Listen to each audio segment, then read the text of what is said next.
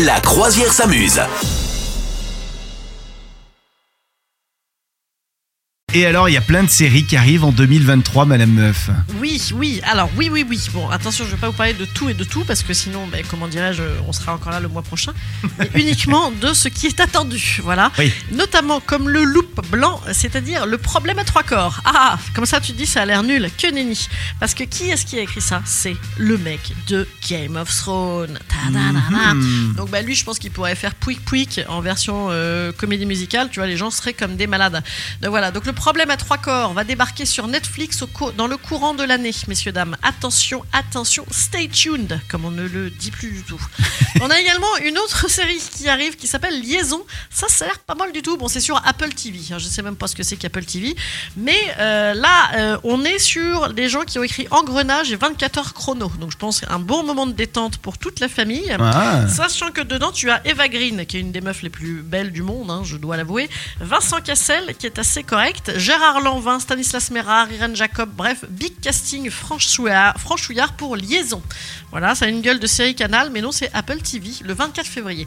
T'as également la suite de The Crown. Bon, à titre personnel, j'ai laissé tomber, parce que c'est, il y en a 10 des saisons. Ouais. Mais là, elle devrait être pas mal, celle-là. Non, c'est la sixième, pardon. Et la dernière saison, je suis méchante, il y en a que 6. Donc la dernière saison sur Netflix de, de, de la fin du règne d'Elisabeth II. Sachant que là, on va reprendre au moment où c'est que c'est que Diana va mourir et que on va avoir toute l'histoire avec Dodi Al-Fayed. Donc ça, c'est quand même le meilleur moment. Hein. Je sais pas ce que t'en penses. Ouais, ouais, ouais, c'est le, le best-of, ça. Mais euh, si vous, êtes comme moi, que vous n'aimez pas tellement la série euh, qui dure 8, 8500 ans, ou que vous n'aimez pas non plus les séries avec trop de, de mystères, bien sûr, tout, un lot de petites séries girly, dont une euh, qui est la nouvelle HBO, donc euh, bah, ça doit être comme toutes les HBO quand même plutôt stylées, qui va s'appeler The Idol, et dedans c'est avec The Weeknd et Lily Rose Depp. Couple incroyable, n'est-ce pas?